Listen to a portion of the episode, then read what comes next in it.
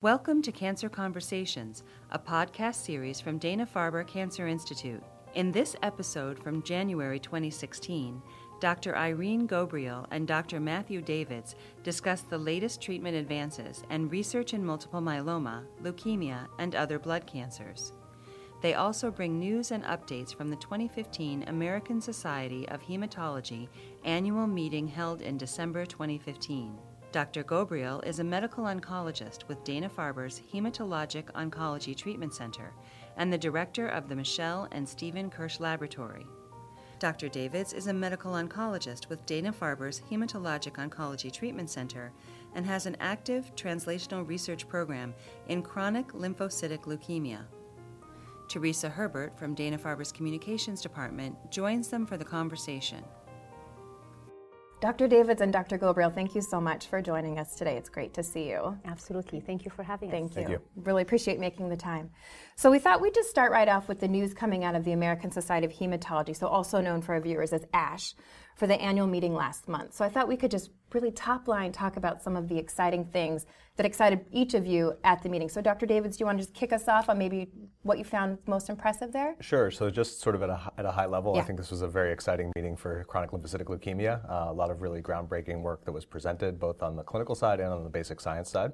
Uh, I think some of the clinical abstracts were the real highlights for me. Uh, there was a real practice changing abstract that looked at the ibrutinib drug, which I'm sure we'll talk more about, uh, and it looked at it in the frontline setting. So, the drug is only approved right now for relapsed refractory CLL, and so we saw some great data in the frontline setting. Uh, we also saw some exciting targeted agents like venetoclax, which we'll talk more about um, in a couple of different studies, uh, and another new BTK inhibitor called ACP196, which also looks very promising. So a lot of very exciting results at the meeting. Excellent. Dr. Ghobrial, how about for you? Same again, myeloma was a very exciting time in ASH this year, especially that we had three drugs approved just before we went to ASH. So it was an amazing time to get three drugs approved back to back in myeloma. Two of them are monoclonal antibodies, and I'm sure we'll talk about them mm-hmm. more elotuzumab and daratumumab, and then another oral proteasome inhibitor.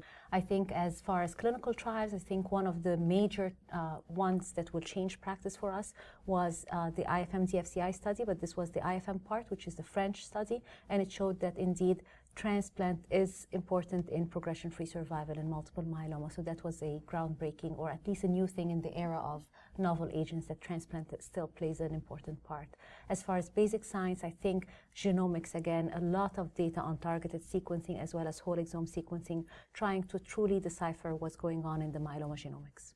Awesome. It, it was a pretty exciting meeting. Um, so, Dr. David, let's talk a little bit about chronic lymphocytic leukemia.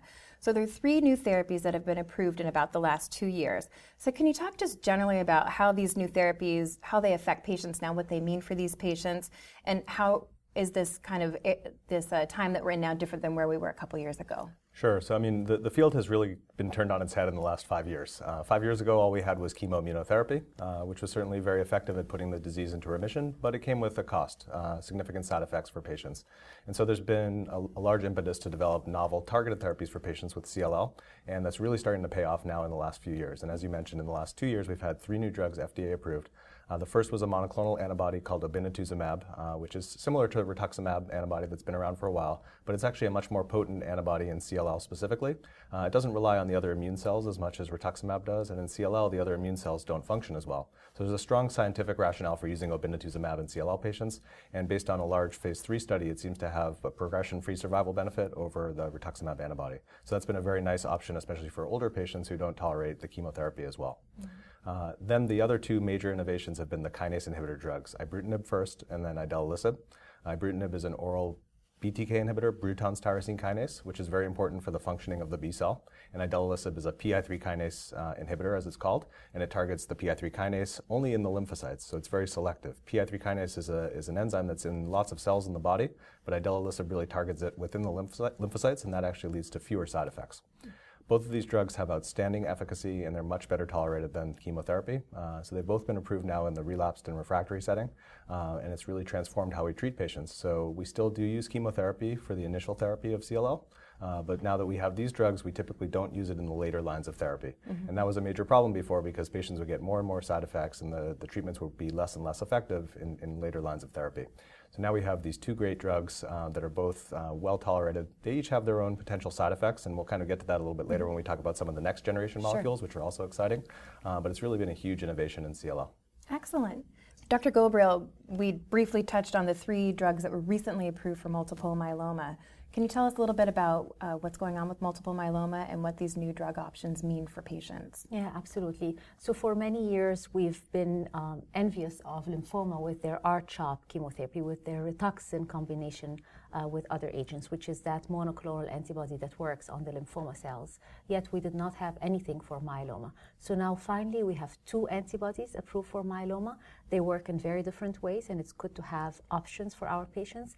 Elotuzumab was approved in combination with lenalidomide, which is one of the drugs that we use all the time for myeloma, or it's called Revlimid. Um, and that combination improves significantly compared to if you give patients Revlimid and steroids alone. So again, an excellent combination for our patients, very well tolerated, minimal side effects. Then there is another superstar too, daratumumab, and that monoclonal antibody was approved as a single agent. You can use it even if you've had prior bortezomib or prior proteasome inhibitors and prior immunomodulators.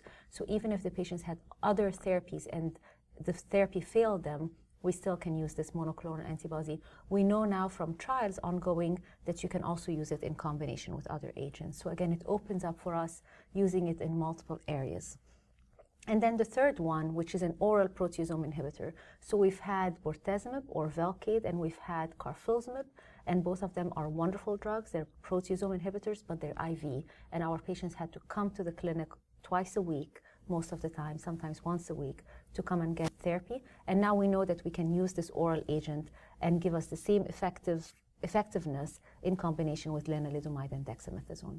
So it's truly a, an amazing time. We're already using them now, FDA approved. Uh, our patients uh, are excited about it, and we're seeing great responses. That's fantastic. Um, I recall at the meeting, Dr. Paul Richardson presented a number of um, led a number of abstracts that talked about some of these different co- these therapies that you just touched on in combination. So those are some of the current clinical trials that are happening in multiple myeloma. So can you talk a little bit about what is kind of in the pipeline for the clinical trials for multiple myeloma moving ahead? Yeah, absolutely. So as we know, any of the agents that we use now in the relapsed refractory setting after third line or fourth line, we start bringing them earlier on. And the question would be, can you use four drug regimens instead of three? Can we improve on the responses we have right now? Instead of having three drug regimen, which is the standard of care followed by transplant, can we add a fourth one or not? We're starting to say, can we change maintenance therapy and add potentially ixazomib in the maintenance setting? Can we start using better combinations in the elderly population?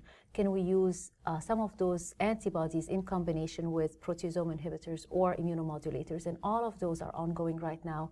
That's other than, of course, many other new agents that are being developed. Mm-hmm. It sounds like it's a pretty exciting time. There's a lot on the horizon, a lot. The field's moving forward very quickly. Very quickly. It's very exciting. Uh, Dr. Davids, I wanted to ask you about CLL and how we're finding so many new treatments in it. Why do you think that's the case for CLL but not some of the other blood cancers? So, you know, I, I, think that part of this is sort of the investment that's been made over the years in studying CLL uh, is starting to pay off. Uh, typically, you know, it's, it's a disease that's actually pretty easy to study in the laboratory. This is how I actually got interested in CLL myself, is that the samples are very avail- available. The cells are circulating in the bloodstream. It's easy to collect them and study them in the lab. Um, and a number of models have been developed over the years which have allowed us to test drugs in, in CLL. Um, this is using stroma, for example, uh, work that Dr. Ghobrial has done as well, has looked at that in myeloma. Um, and it allows us to try to simulate how the drugs might work um, in patients. Uh, so it's been a fairly straightforward process to then take those drugs from the preclinical models into the patients, and we've seen very nice results. You know, I'm certainly hopeful that this will be a model that can be applied with other malignancies. It's certainly a much more challenging thing in AML, for example, uh, where the therapies have not been as effective historically. Mm-hmm. Uh, but I think that's that's certainly a worthy goal to shoot for as well. There. Excellent. I also wanted to ask you another topic that came up quite frequently at ASH was venetoclax, and um, if you could tell us just what it is and what it does and kind of where the field is moving as we study this agent. Sure. So uh, venetoclax, which was formerly called ABT199, uh, targets a protein called BCL2. Uh, BCL2 has a long and rich history um, at many institutions, but particularly also here at Dana Farber. Um, Stan Korsmeyer did a lot of the pioneering work to understand what BCL2 does in cancer. Mm-hmm. Uh, and Tony Letai kind of took, took the reins from there and actually helped figure out what the role of BCL2 is in CLL and found that actually BCL2 is a very important protein for protecting the CLL cells from dying. And a lot of brilliant scientists at AbbVie Pharmaceuticals came up with this drug, ABT199, now called venetoclax, which very selectively targets this BCL2 protein and we discovered that CLL cells are exquisitely sensitive to this, to this drug. Um, there's something called tumor lysis syndrome where tumor cells can break open very quickly. It can actually be a dangerous process for, for patients. Uh, and we saw tumor lysis syndrome with venetoclax, which is not something we typically see in CLL, particularly with a novel therapy. Uh, so early on in the study, there was a lot of adjustment that needed to be made to try to make this a safe therapy for patients. And fortunately, that was done. Uh, and we've played a leading role in those studies here at Dana-Farber, and we've actually helped to bring this now very much to the brink of FDA approval. One of the most exciting moments for me personally at ASH was that we had a New England Journal paper on venetoclax that was uh, published at the same time as the meeting, and that was announced during one of the venetoclax presentations. Um, and it's nice to get that information out there to really share our, our enthusiasm for the agent um, you know, with the broader scientific community. So uh, venetoclax induces very deep and, and it seems to be durable remissions, albeit with relatively short follow-up so far. Um, but it's working very differently from ibrutinib and idelalisib, and I think that's one of the reasons why people are so excited about it. Because as we think about the future, I think like in myeloma, we're going to think about combination therapies, and rather than potentially combining drugs with the same mechanism, we think about combining drugs with very different mechanisms of action with different side effect profiles, and I think that's going to be a very promising approach for CLL treatment in the future. It's fantastic. Um, another topic that was that continues to build momentum and that was spoken of quite a bit at ASH and at some of the other medical conferences that we've been to is immunotherapy. I mean, it's a very hot topic. We hear about it in the news quite frequently. Um, so I was wondering if each of you could maybe give me your take on immunotherapy and how you see it moving the field of treating blood cancers forward. Do you want to start with that? Sure, Dr. absolutely. Uh, and I think Matt has a lot of data with a lot of uh, exciting trials already uh, with immunotherapy. But in general, immunotherapy has shown very strong promise in solid tumors, and we're now starting to see a lot of hematological malignancies benefiting from it. Uh, I think Hodgkin's lymphoma would be one of the first ones we can talk about. But in general, we know that cancer inhibits your immune system and that's why they can they're capable of growing very well. And now we have those immune checkpoint inhibitors although there are so many other things that we can talk about car t therapy and other things vaccines and so on. But just for the antibodies that are immune checkpoint inhibitors we know that they sort of take away that so that now your immune system can recognize the cancer cells in general, and I'm sure Matt can talk about that in more details. Um, and some of those are being tested right now in multiple myeloma as well as, of course, many other cancers. In myeloma, there was a presentation in ASH that was very exciting because it's the first trial that shows us strong responses in the relapse setting. This was uh, one of the PD-L1 inhibitors, so PD-L1 is expressed on the myeloma cells, and an antibody that inhibits it plus lenalidomide and dexamethasone. So again, lenalidomide is an immunomodulator and it activates the immune system. And that combination showed about 70% response rate, even in patients who had lenalidomide before. And that's the first step of us seeing promising results in immune checkpoint inhibitors in myeloma. I can tell you the excitement is there for so many trials, so many combinations ongoing now. Incredible. Dr. Davids? Immunotherapy has been an interest of mine for a very long time, and, and you know, a decade ago it was it was somewhat maligned and it was kind of hit and miss. Some vaccines had interesting activity and some did not, and I think no one really knew where the field was going. And I think in the last few years it's become pretty clear that at least this this initial round of checkpoint blockade antibodies, as they're called, so nivolumab, ipilimumab, um, drugs like this are, are going to be the, the way to sort of explore this initially, especially in solid tumors at first. Uh, I think it's been a little bit slow in hematologic malignancies so far, and we're just starting to see you know the, the studies coming now in, in heme malignancies, in particular in Hodgkin lymphoma, as Dr. Ghobrial mentioned. Uh, Philippe Armand gave a nice overview in one of the education sessions uh, from Dana-Farber of, of, sort of where the landscape is of the PD-1 antibodies like nivolumab, and certainly seeing very high response rates, even in patients who have been refractory to many other therapies. Uh, we presented data from one of our own studies of ipilimumab, which is one of the other uh, antibodies that's approved by the FDA already for melanoma. Uh, we decided to explore it in patients who had relapsed after bone marrow transplantation, and we saw some very interesting responses in that group.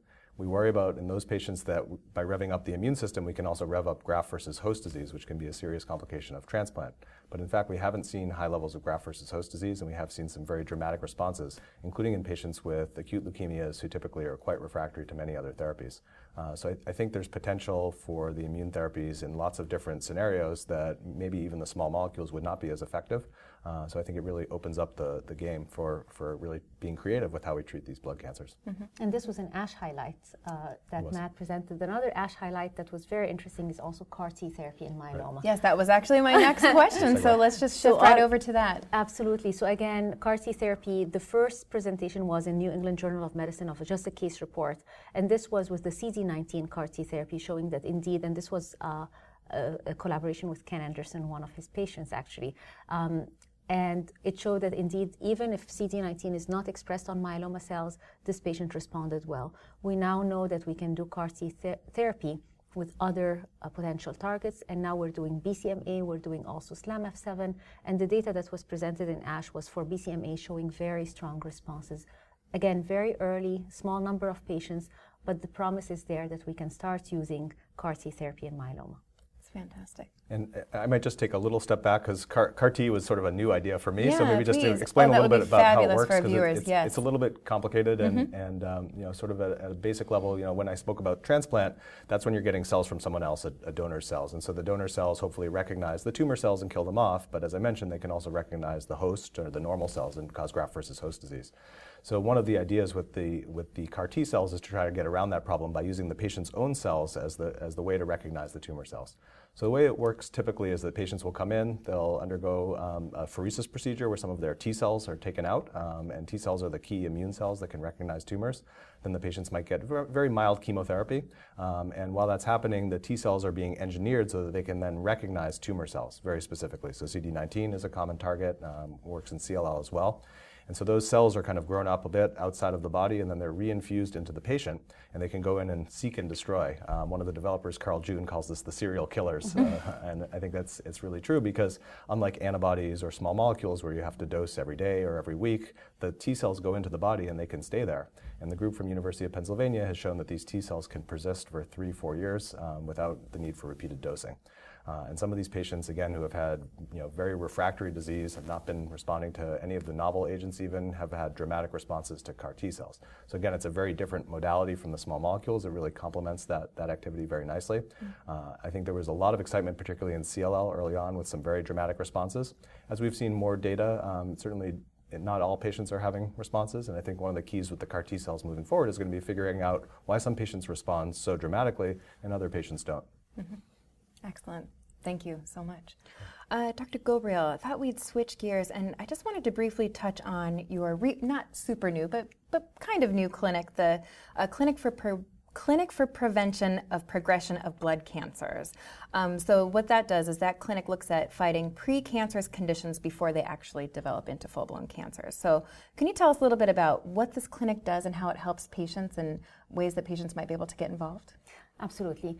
So we know that in all cancers, especially for hematological cancers or blood cancers, they start with a very early condition. We call it a precursor condition. So for multiple myeloma, Many patients, in fact, we think almost all of the patients will have a precursor condition called MGUS, monoclonal gammopathy of undetermined significance. Big long name, but it means you have some of the cancer cells, some of the changes that occur already, but it hasn't gone to be a full-blown cancer or a full-blown myeloma. And then they progress to smoldering myeloma and then to the real myeloma. The same for CLL. You have an early condition called MBL, and then it goes on to CLL. And all of the cancers are the same way. MDS, for example, you have an earlier condition that Dr. Ben Ebert here from the Farber, uh, as well as collaboration with the Broad, showed that many people, as we get older, we start having this early precursor condition called CHIP. And we started asking the question well, if we know that we have those precursor conditions and we know that they will go on to develop the cancer, can we stop it early on? And it came from solid tumors. If you have a, a woman who has a mammogram and she gets a ductal carcinoma in situ, a small little lesion, we immediately say, let's remove it right now. We're not going to wait for you to have metastatic cancer and then we treat you. Yet we see every day patients with MGUS or with MBL and we tell them, watch and wait. It's okay. You have to wait until you have lesions in your bones, until you have kidney damage, and then I'll treat you. And maybe in the old days when we didn't have good therapy, that was okay to happen. Uh, now that we have so many new agents, now that we can understand better biologically and molecularly what causes progression, we could potentially think of preventing progression and potentially preventing those cancers from happening by early therapeutic intervention. And for us to do this, this was truly led by Dr. Soiffer here at Dana-Farber with many others. It's a true collaboration between us all as blood cancer uh, team to create a new initiative, a whole clinic, not to wait for patients to have the full-blown cancer, but to actually see them early, diagnose them early, understand at the lab level, at the molecular level, why someone will progress while the other person will never progress to the disease, and then develop active therapy for those patients that are not toxic therapy. We're not talking about chemotherapy for everyone. We're talking about specific patients who we know will actually progress in their lifetime in five years from now, in three years from now, and then treating them actively with therapeutic uh, drugs that are not toxic and potentially prevent myeloma from happening or CLL from happening. Incredible. Thank you. We're very excited about it. It's called yeah. CPOP, so you can look it up online. We also have a associated tissue banking uh, with it. It's called pCrowd, so it's precursor crowdsourcing. And the whole idea is that patients don't have to come all the way to Dana-Farber. They can log on online and participate and in this crowdsourcing uh, and give us samples and be part of that community. So we're very excited about that. And we have information about that on our website, so we'll be sure to to put Absolutely. out a link about Absolutely. that. Incredible. And, and, I can just add that I think Please. this clinic has been great for my, my own patients um, on a fairly frequent basis. I see patients with this MBL, monoclonal B cell lymphocytosis, and I recommend observation right now. Uh, and patients always ask me, well, what, what can I do? Um, and right now, we don't have great evidence for different interventions for those patients. So I tell them, well, what you can do is sign up for this study, mm-hmm. uh, contribute a sample, and help us to learn more about the science of why some patients progress while other patients don't. And then hopefully we'll develop targeted interventions for patients who are at high risk. And then those patients will be in the study already and will have access to those types of therapeutic interventions. So it's, I think it's really been a huge benefit for our patients here at Dana-Farber. And it actually gives us that the power of patients and what they can do to make a difference and to change the, the course of their disease. And I think P Crowd really helps with that, that we work with the patients to give us that advantage to understand better the disease. Yep. Excellent, excellent. We did have a question come in. Dr. Davids, I think this is going to go to you, so I'm just going to read this. Um, it's about chronic lymphocytic leukemia and small cell lymphocytic leukemia, so CLL and SLL, and Richter's transformation. Mm-hmm um, to a different form of cancer, such as high grade lymphoma, such as diffuse large B cell lymphoma. So here's the actual question Which CLL or SLL patients, in terms of genetic profile or prior treatment history, tend to be at higher risk for the transformation? And does, does this occur frequently in one or the other? So is it more likely to occur with the CLL or the SLL patient? So I'll, I'll, take that one right off the bat because that's that's easy. So okay. there, there's no difference in the rates in CLL versus SLL. Um, but let's take a step back and just talk briefly about what the Richter's transformation is, just for people who aren't familiar with it. So um, you know, CLL is usually what we call an indolent or slow-moving type of non-Hodgkin lymphoma or leukemia. Uh, the distinction between the SLL and CLL is really about the amount of cells and where they are. So if the cells are mainly in the lymph nodes, it's more of a lymphoma or SLL. If they're mainly in the blood, they may still be in the lymph nodes. We call that CLL or leukemia. Um, and so, you know, the, the Richters can occur when this slow-moving indolent type of lymphoma converts into a much more aggressive type of non-Hodgkin lymphoma, which is usually diffuse large B-cell lymphoma, which is the most common type of aggressive non-Hodgkin lymphoma. Uh, interestingly, CLL can also transform into Hodgkin lymphoma, uh, but that's much more rare. So, you know, even though we have very much a, a lot of nice therapies for CLL that are very effective. We have very poor therapies right now for Richter's transformation, unfortunately. We typically go back to using our standard chemotherapy, and it, it's hard. Often patients don't do well, and so there's a lot of interest in trying to develop better therapies for Richter's. Uh, and I think as we're doing that, we're also trying to figure out who's at the highest risk for developing Richter's. And there are a number of factors that have been described over the years. I think historically, it's typically the patients who've gone through multiple rounds of chemotherapy over the years and have had CLL for a long time. They tend to be at higher risk. And there's certain genetic markers also that predispose. And one in particular is a high risk marker that we call deletion 17p or mutation of TP53, which is a protein. Those patients have a much higher risk of Richter's. There's a new gene that's been um, noted to be mutated recently in the last couple of years called Notch1. Those patients also seem to be at higher risk for developing Richter's transformation. So we're able to sort of figure that out now. We can profile the patients and figure out who would be at the highest risk, but we can't prevent it, at least for now.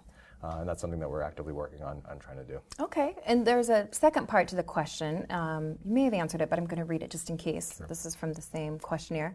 The question is Does ibrutinib or any of the other next generation therapies appear to hold promise in non Hodgkin lymphoma, such as the diffuse large B cell lymphoma? So that's a great question, and I can kind of answer a couple different aspects Great. of it. So, you know, the, the, the, first part of it is, you know, one of the things that was noticed early on in the clinical trials of these new drugs like ibrutinib and venetoclax was that there was a lot of Richter's transformation going on in the patients on the trials. So initially, actually, people were concerned, are these new drugs somehow causing Richter's transformation? Uh, and you know, really going back to what I said before, what was recognized was that the patients who came onto these initial trials, unfortunately, had been through many, many rounds of chemotherapy. They were enriched for these very high-risk markers, and so we think that you know, certainly because we were seeing this across multiple new types of drugs with different mechanisms, that it wasn't one particular drug that was inducing Richters. It was really patients who were unfortunately at high risk for Richters who were developing it, probably because these drugs were helping them to live longer than they might have otherwise lived. So we don't think that the new drugs are causing Richters. Um, although there is still some controversy about that, and I think we need to continue to study it to make sure. Um, but you know, I think we've also seen some activity of the drugs against Richters. So, for example, with the venetoclax drug, uh, early on in the study, uh, the company included a cohort of patients, so seven patients, small numbers, but four of the patients with Richters, uh, four out of the seven, had a nice response. So there is a, at least a signal uh, that there may be some activity of the new drugs. It doesn't seem to be quite as potent as, as the activity against CLL. So I think the challenge is going to be to try to find new ways to combine the drugs creatively, um, and that'll be informed by the science uh, to try to develop effective strategies for treating Richters. But I think we have a long way to go there compared to CLL itself. Okay, great. Thank you so much. Um, so now let's kind of look ahead, uh, look to ASH next year, or this year actually, now that we're into 2016. Um, what do you think, just big, broad overview, what do you think is going to be the hot topic at uh, this coming ASH for 2016, Dr. Ghobrial?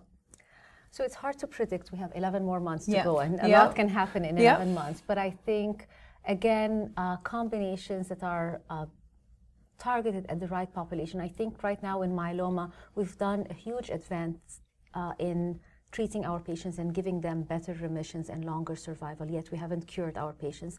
I think my hope is for this year, we have a better way of truly classifying our patients who are high risk and defining better therapies for them because we're still losing the battle in those patients. So having better combinations of therapy, some of them p- could potentially be precision medicine based on mutations and based on translocations and specific subgroups of patients, 17p deletion and so on, and trying to define whether those patients will benefit from immunotherapy, from other targeted therapy that truly defines precision medicine for those patients.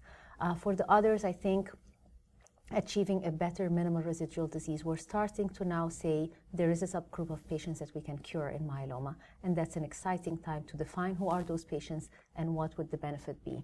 And then I think in the future, of course, treating smoldering myeloma so that we can prevent end organ damage, we prevent uh, kidney or bone lesions and so on, and we can prolong remission and pr- potentially prolong survival and cure some of the patients with myeloma. Excellent. Dr. Davids? Yeah, so I think some, some similar themes in CLL and maybe one, one other thing um, that I'll mention. So, you know, in CLL also, we've had several of these exciting new drugs come along, mainly as monotherapy in, in the trials, meaning one, one drug at a time. And I think the future is clearly also going to be in combinations with the new drugs. I think ASH meeting we'll start to see some of those data. We're working on some of those studies ourselves here.